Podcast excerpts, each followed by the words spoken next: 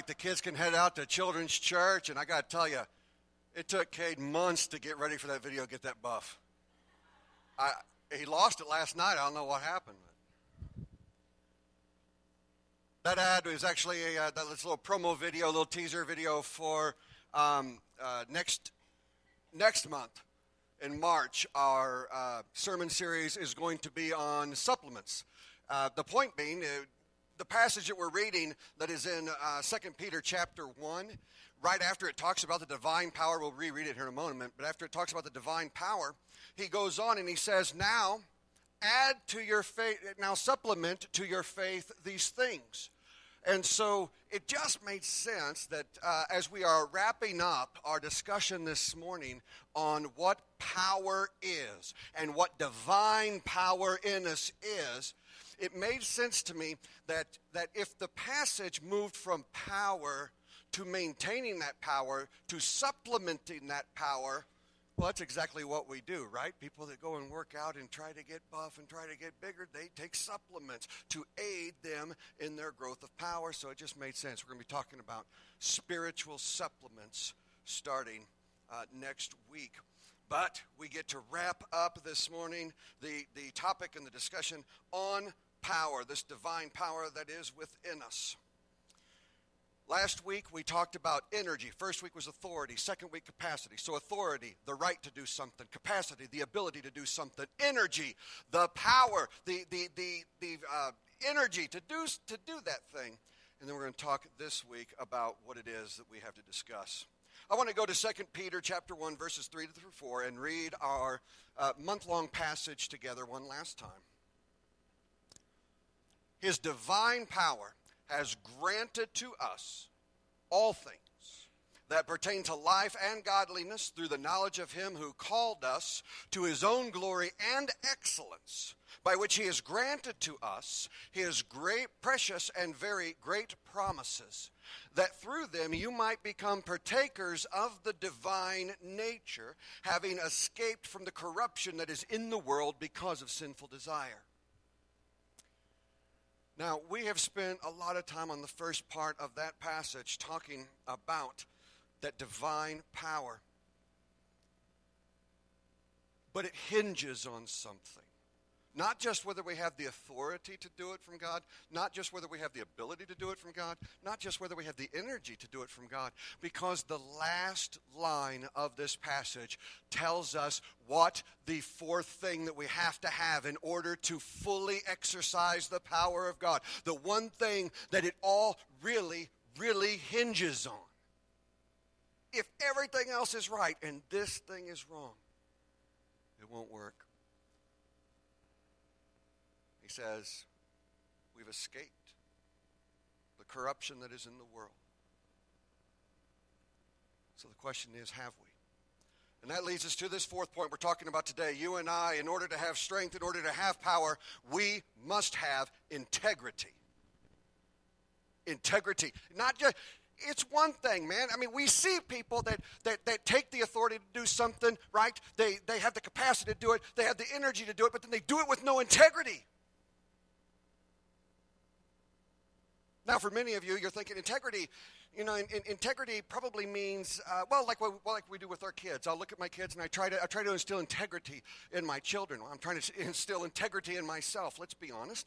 And most of the time, when we talk about integrity, we're referring to uh, the topic of honesty. That we, you know, uh, uh, uh say what you mean, mean what you say, those kinds of things. Be honest, don't cheat. Uh, that's great, and, and, and that is integrity, but integrity is bigger than that.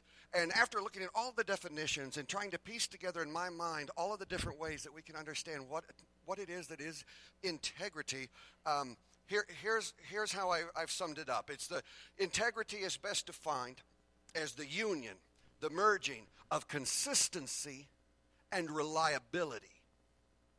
When those things come together, you have integrity. Now, maybe you're sitting there going, well, wait a minute, consistency, that isn't, isn't that reliability? No, no, consistency means, means sameness. It means that what it means that you do not change, you do not alter. You are what you are. You are what you've been made. Okay, um, and then the reliability comes in in that others can place the trust in you. So, when we use the example of being honest, when we tell our kids that they need to have integrity, and we mean uh, being honest, that, that's fair. It is fair, right? We're saying you need to always be honest no matter what the situation is, and people need to be able to trust your words. They need to be able to rely upon your truthfulness. But man, integrity goes a lot further than just honesty. We need to have integrity in our jobs. Our work needs to be consistent. It needs to be the best that we have to offer. We don't slack any day. It needs to be the same. What we have, all laid on the table, and those who are above us need to know that they can rely upon us to get the jobs and the tasks that they assign to us done. That's what integrity is it is consistency and reliability. It is, it is what strength is.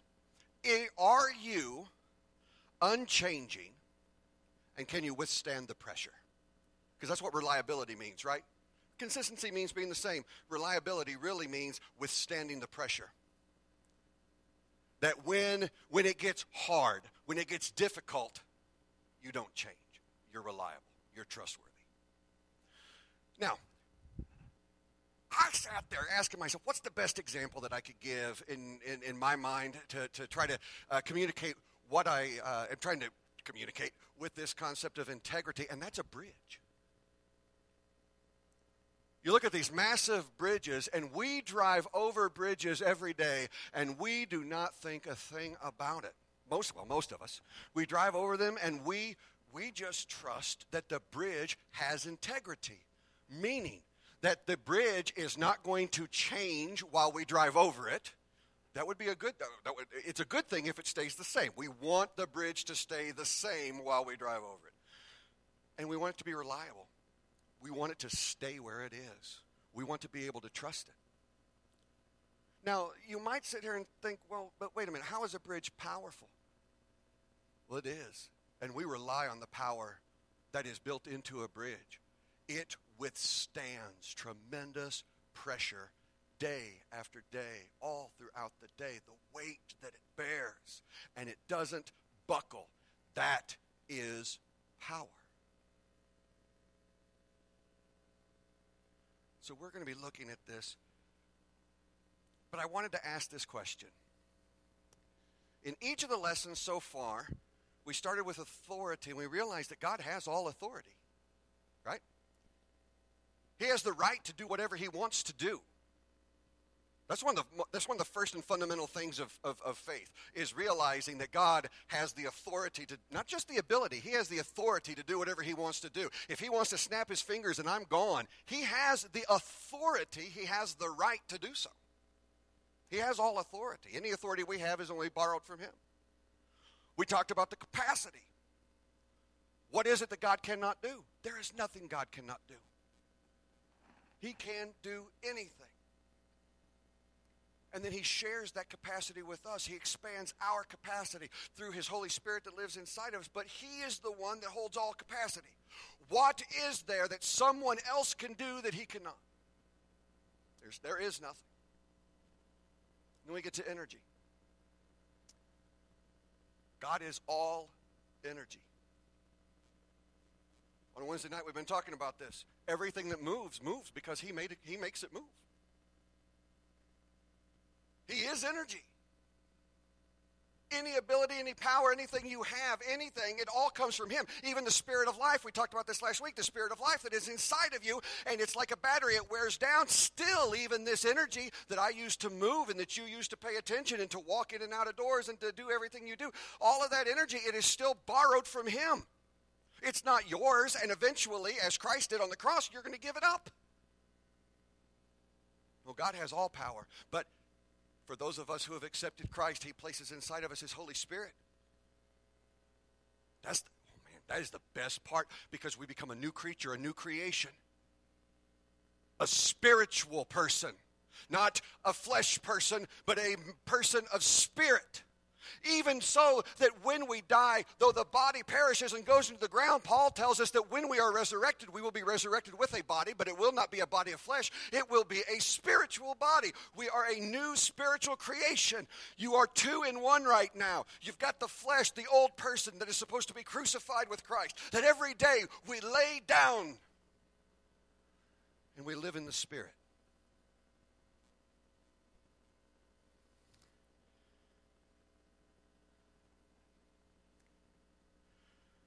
Come to integrity. Does God have all integrity? If we define integrity as that which does not change and that which is reliable, is our God integrity? Hebrews 1, verses 10 to 12. And you, Lord, this comes from Psalms, and you, Lord, laid the foundation of the earth in the beginning, and the heavens are the work of your hands. They will perish, but you remain. They will all wear out like a garment, like a robe. You will roll them up like a garment. They will be changed. But you are the same, and your years have no end. This is an important part of the entire Bible, the Old Testament, New Testament. Maybe you sit there and go, I don't know, it doesn't seem like that big of a deal. It's an absolutely big deal because from the beginning to the end, God constantly refers to himself as the Alpha and the Omega, the beginning and the end, the originator and the ender, the one who was, who is, and who is to come. We are told that his promises are true that he never fails. What he says comes to pass. No, God has all integrity. He does not change. He is the same yesterday, today, and forever. And whatever he promises you will happen. Absolutely. No, he's got all integrity. Now, if he has all authority, and he has all capacity, and he has all energy, and he has all integrity, then we come to the conclusion and the realization that our God is all powerful. All powerful. There is nothing outside of him. And this God has placed this divine power in you. That's incredible absolutely incredible.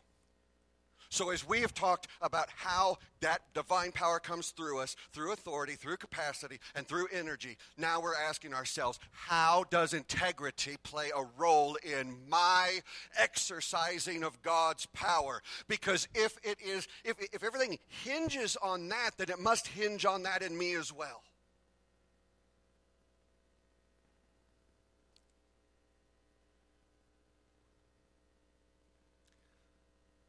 Having integrity.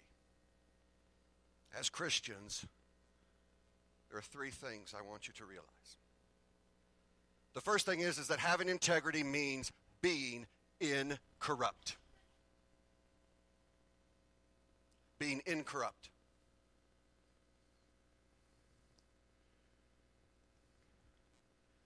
I expect my car to have integrity. Not that it's honest with me, but that it does the same thing every time I'm in it. I, right? Anyone want surprises when you get in your car? No, I expect my car to do what I do whatever it's supposed to do, and I expect it to be reliable, to do it when I need it done. And yet, how many times has this ever happened to you? You've gone outside. This happened when I was, especially when I was younger. You go outside, you've got an older car, and you go and you turn it, you turn it over, and, and you can hear it cranking, but nothing's happening. So you get out of the car, you go, pop the hood, open it up. If you're like me, you have no idea what you're looking at unless it's this problem and it's so obvious. You look down at the battery. And there on the terminals, what might you find? I'm asking a question. What would you find? Corrosion, corruption. Yeah? But corrosion is the it's the same thing. Aggravation. You, you got that right. You see, when they were made, they were pure metal. The terminals, the attachments, all of it, and when they're pure and when they're when they're exactly what they're supposed to be, the energy moves through it smoothly without disruption. But as that corrosion sets in, if it's allowed to stay there, it will slowly seep into the cracks that are in between it, and it stops the energy from being able to get through. And I have gone out with hammer and screwdriver and had to knock off the corrosion to break and that's not gentle. You don't sit there and go please move corrosion you take it and you whack it off. Knock it out of there you break it apart and you remove every piece of that corrosion because it is preventing the power from getting to the engine where you need it. It's all like this. Any corruption prevents the power from moving. So in Galatians 6 8, here's what Paul says Do not be deceived. So this is his way of saying if you think it's a nice way of saying if you think this, you've got a problem. God is not mocked. I hear it as God will not be mocked. It's the same thing. For whatever one sows, that he will also reap. For the one who sows to his own flesh will from the flesh reap what? Corruption. But to the one who sows to the Spirit, from the Spirit he will reap eternal life.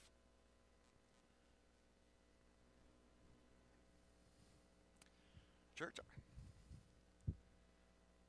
as a Christian, you are a battery that God has assembled. I mean, you're, you're, you're a fine tuned engine, and, and everything's hooked up, and the energy, He's ready to start using you. But do not be deceived. If you take this life, even as a Christian, and you corrupt it, you put into yourself that which is fleshly and of the world, you will lose the power of God and its ability to move through you. The corruption, the corrosion prevents the energy from moving. Now, a lot of times when Jesus talks about the sowing and the reaping, he's talking about us going out and sowing in the world, meaning we go out, we preach the word of God, and that's planting seeds, and, and then they are the fruit. That's not what this is. The field in this passage is you. If you are planting the flesh in your mind and in your heart. If what you are watching and listening to and reading, if the people that you are around and enjoy, if you are putting into this field that which is corrupt, do not be deceived. What you get from planting that is corruption. It's just a simple truth. But if you plant that which is spirit, if you set your mind on things above, that's what we're told to do, right? In Colossians, set your mind on things above. Whatever is good, whatever is pure, whatever is holy, think on those things. That's what's important. Because whatever goes in is what comes out. If you sow to the Spirit, that's what comes out.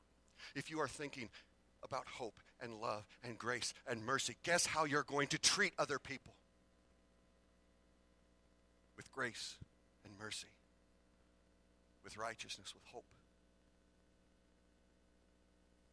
What goes in is what comes out. And I'm afraid there are way too many Christians, and I'm talking not just here, I'm not talking here. Okay, I'm not I'm not look I'm not I don't have any person in mind. I'm talking about in the world. There are way too many of us who have decided that you know what? We can sit here and we can still love the world and be a Christian. We can still do the things we used to do, enjoy the things we used to enjoy in the flesh, and it isn't going to make a difference. But I am telling you this morning, Paul is telling you right there, if you put corrosion in, you are preventing the power of God from moving through you.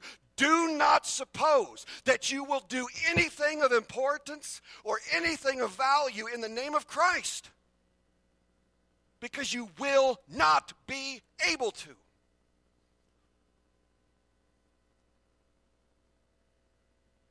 And this goes back to what we were talking about last week this thing, this revelation, this thing that I. I don't know how I missed it for so long, but this, this reality that there are two me's. There is an old, I mean, he says it over and over again, but I, I never quite got it. That there literally is a old creation in me, this flesh, that still, still wants the fleshly things that I used to want, that used to matter to me, that used to be important, that I used to go after. And then there is a spiritual self. See, the spiritual self with the Holy Spirit, when He came into me, I became a new and different living creature, a new person, a new soul, a new existence inside of this old one. And every day, every moment, I have to decide which of these two I'm going to live in. And I'm not supposed to live. I'm not. I'm not supposed to live in the flesh and make it obedient to Jesus. I'm supposed to crucify the flesh, get rid of it, get rid of it. Just live in the Spirit. That's why Paul says if you live in the Spirit, if you follow the Spirit, you won't gratify the flesh. If you're, if you're in this mode, you won't go over to the other. And the key, the key,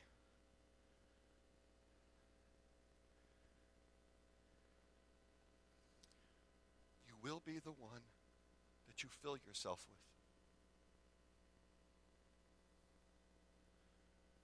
That old, that old uh, parable where the guy talked about the two dogs that were in him an angry one and a better one. I don't know, good one. We're going to use the example of a spiritual one, a holy one, a righteous one, and a wicked one. Which dog grows? Which dog becomes who you are? It's whichever one you feed, right? Whatever you feed, whatever you put in is what will come out. Church, if you are not seeing the power of God manifest in your life, it's not because He has not increased your capacity, and it is not because He has not given you authority. It is not because he has not offered you all the energy to accomplish it. There is only one reason that you do not see the power of God manifest in your life, and that is corruption.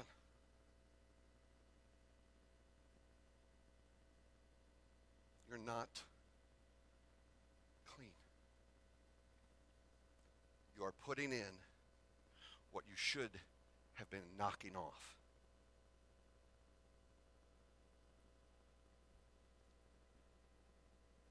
Second Timothy 3:15.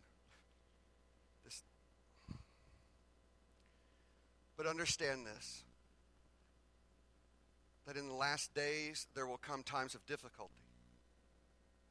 For people will be lovers of self, lovers of money, proud, boastful, ar- ar- arrogant, abusive, disobedient to their parents, ungrateful, unholy, heartless, unappeasable, slanderous, without self-control, brutal, not having lo- not loving good, treacherous, reckless, swollen with conceit, lovers of pleasure rather than lovers of God. Pause. He's not talking about the world. The world has always been that way. The world will always be that way. He is talking about Christians. And when we get to the last part of it,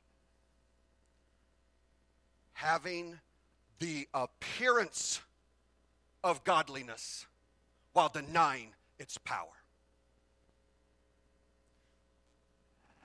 If we as a Christian go after the things of this world, what we will find is that we may look really good to other people and we may present, we may say the right words around the right people, we may even do the right things. But in the end, it doesn't matter We have the appearance of godliness while the power of God never, ever actually moves through us. We go through our life and no one around us ever looks and says, Why are you different? No one ever no one in our life is ever affected or impacted because of a light that is shining within us. No, we look right, we say the right things. We checked the right boxes, went to church, got baptized, right down the list. We got it all. That is the appearance of godliness. But if that corruption is in you, and this is what he's saying right there in Timothy, if that corruption is in you, you might look good, but you have nothing. Nothing. Shouldn't be surprising. Jesus talked about this. He says, You guys, he's talking to the Pharisees, you guys are whitewashed tombs. You're rocks, and I mean, you shine, you're bright, the light's glaring, it's blinding us, you're so amazing. But if I dig just a little below the surface, you're just dead bones buried in the ground. Where he talks about the bowl. He says you, you, you, you've got a, a bowl that's clean on the outside but dirty on the inside. It's not usable. Clean the inside, then it's usable. Corruption keeps you from power. So on the back, I'm not promising that I'm going to do this every time, so don't think that. I did it this week. On the back of the little sermon notes, it's called Set Your Mind on Things Above. So whenever I do it, that's what it's going to be called. Because the admonition and the hope is, is that you will go and do it. There's three days. You'll do the reading, and you can use the thoughts. You don't have to use the thoughts. You do the reading, and it's going to connect what we've been talking about throughout the week. To set your mind on things above during the week. The first one, the first day's assignment is 2 Peter 2 17 to 22, if you're willing to do it. And it's going to talk about corruption and being incorrupt and the call for purity. So I invite you to do that during the week. Second thing, other than being incorrupt,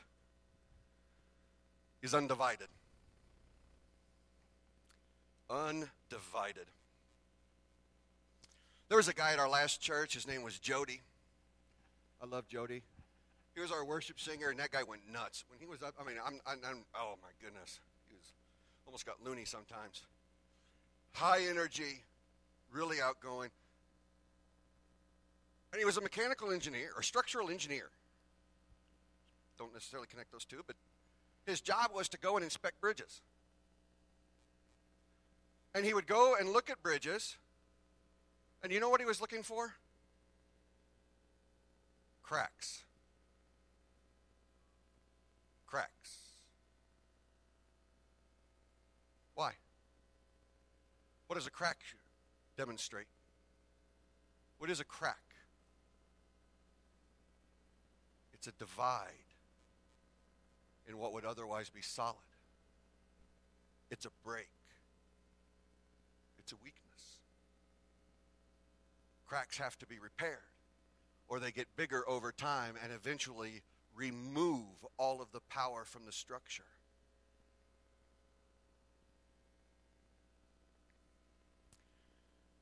When you and I have a divided mind or divided heart, we are like a, crack a cracked bridge. When the pressure is applied, we don't know when we're going to break.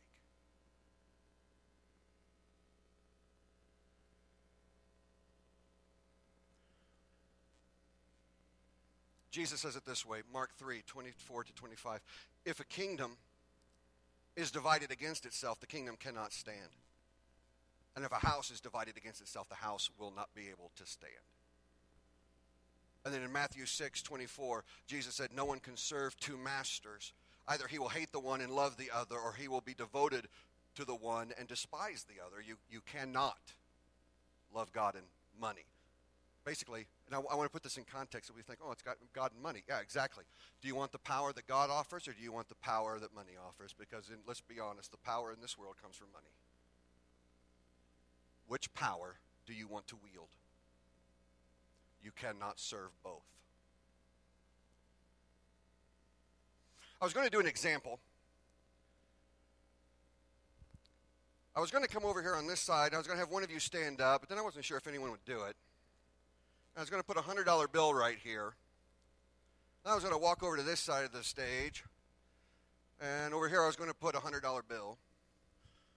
And I was going to invite someone to come and stand right here and make them this offer that they could have the $100 bill if they were able to pick one up which, with each hand at the exact same moment.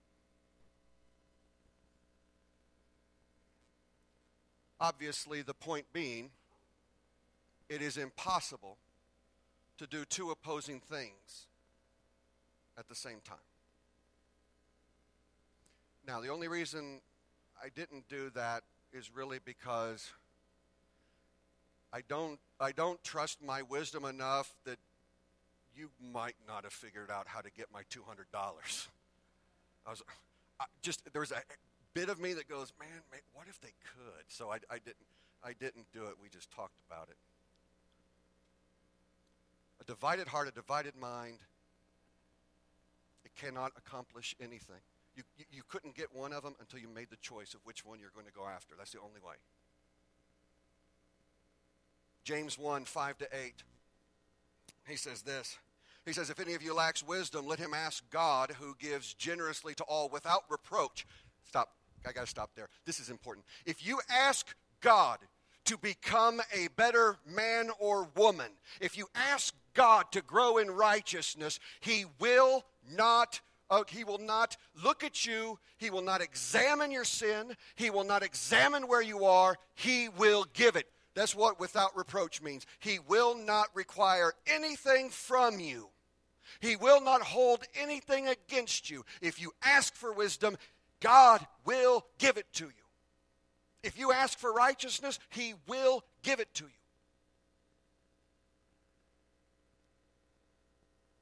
But let him ask in faith, with no doubting. For the one who doubts is like a wave of the sea that is driven and tossed by the wind. For that person must not suppose that he will receive anything from the Lord. He is a double minded man, unstable in all his ways. If anyone, did, did you hear what this God will give it to anyone. You can't receive it if you're divided. He will give it to anyone. But you are unable to receive it if you have a divided heart. Unstable, moving.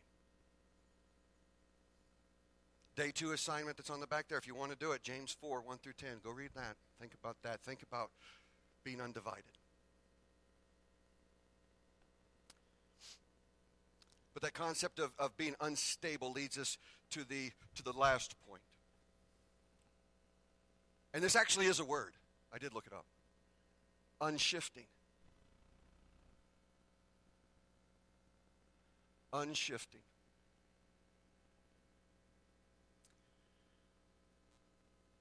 You have to be grounded, rooted, secured, held.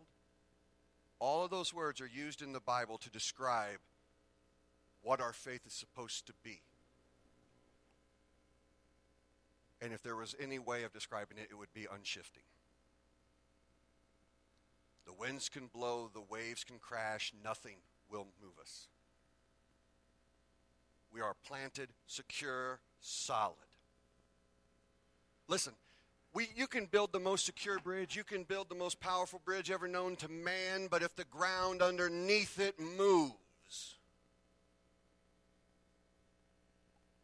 it won't stand.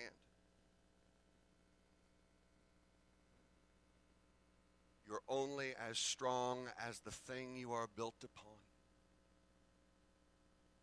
You can only maintain your integrity if you are founded and rooted in Christ.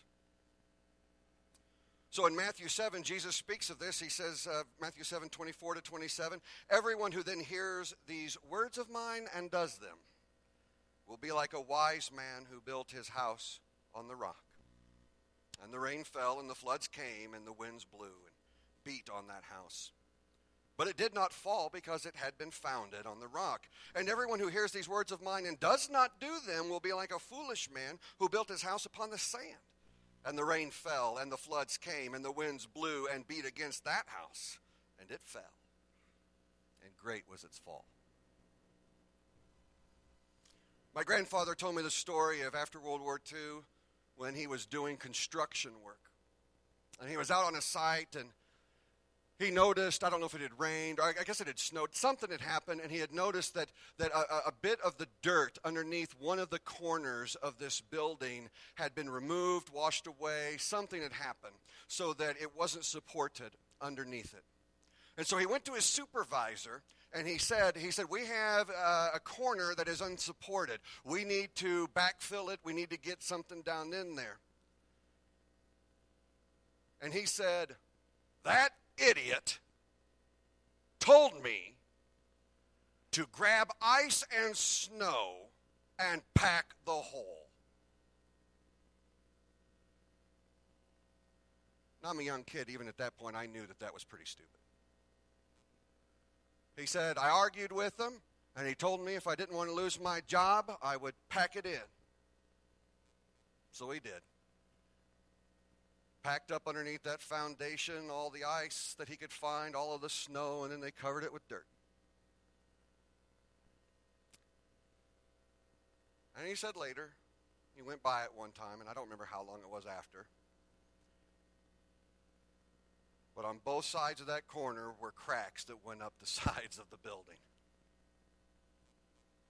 because there was no support underneath it.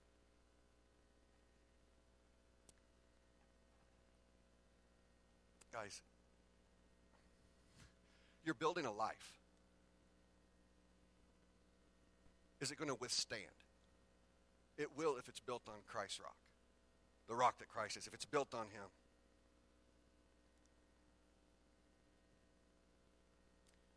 The day three reading assignment you'll see there is Isaiah 41, 8 through 13. I want you to think about those if you're willing to, about being rooted and grounded.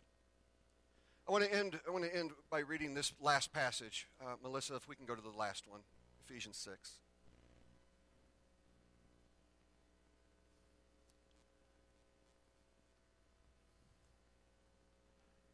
Finally,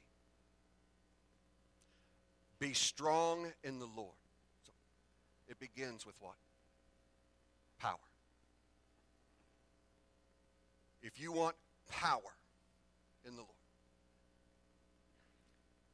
and in the strength of his might, put on the whole armor of God that you might be able to do what? Stand against the schemes of the devil. For we do not wrestle with flesh and blood but against the rulers, against the authorities, against the cosmic powers over this present darkness, against the spiritual forces of evil in the heavenly places. Therefore, take up the whole armor of God that you may be able to withstand in that evil day, and having done all, to stand firm. That is integrity.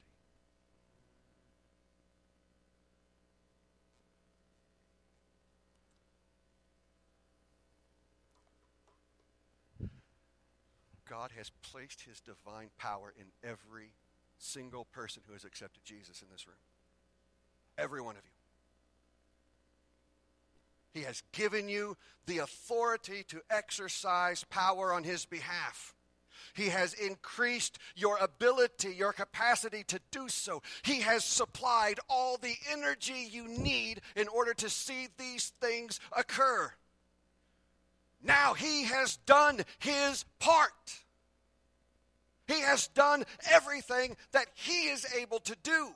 There is now only one thing that stands in the way, and that is whether or not you and I decide to be people of integrity.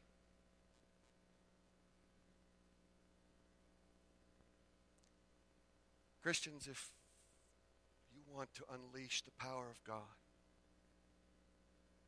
chip off that corrosion and you set your mind on things above.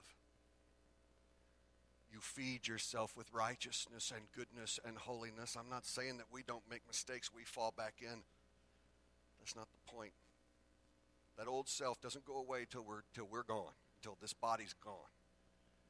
But we don't have to feed it, and we don't have to make it stronger. We can starve it. You are not a Christian, if you have not accepted Christ, you do not have access to this power. The Holy Spirit works on the lives of those who are unbelievers, but He works in the life of the followers of Christ. That power is offered by Him.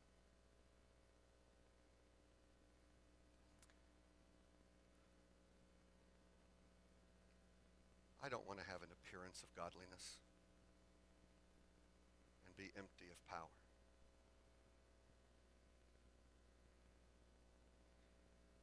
I pray that God comes and purifies us. Builds us with integrity. Let's stand and we're going to sing our song of invitation. If there's any need that you have, anything